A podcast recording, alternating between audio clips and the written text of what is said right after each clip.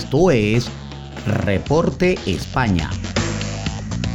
Por Noticias Digital 58, periodismo web de verdad.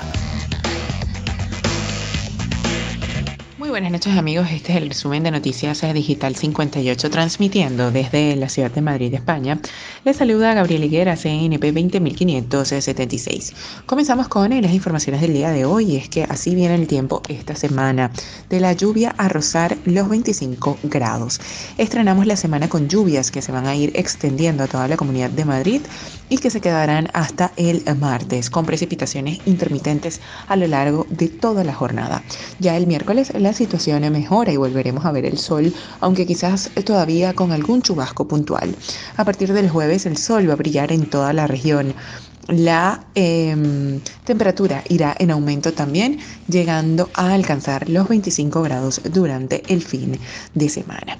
Madrid también registra un gran crecimiento de las reservas hoteleras y espera alcanzar en Semana Santa los niveles prepandemia. La Comunidad de Madrid registra un gran crecimiento de las reservas para esta Semana Santa y las reservas de última hora podrían conseguir que se alcanzaran los niveles de ocupación prepandemia. En la capital, a los aficionados al fútbol se suma esta semana la llegada de turistas nacionales e internacionales. Así lo ha puesto de manifiesto el consejero de Economía, Empleo y Hacienda, Javier Fernández Lasqueti en declaraciones a los medios en su visita al obrador de Viena Capellanes, en la que se elaboran dulces tradicionales de Semana Santa. Sobre el impacto económico de estas fiestas, ha dicho que es muy bueno a juzgar por el primer fin de semana donde ha habido un crecimiento enorme de las reservas hoteleras que lleva a miles claramente anteriores a la pandemia, tanto por los turistas nacionales como los internacionales. Yo creo que ese Madrid abierto del año pasado, cuando media España estaba cerrada y media Europa estaba cerrada, ha hecho que muchísimas personas tengan el deseo de venir a un sitio donde pasan cosas, que es un sitio vibrante que avanza. Así lo aclaró.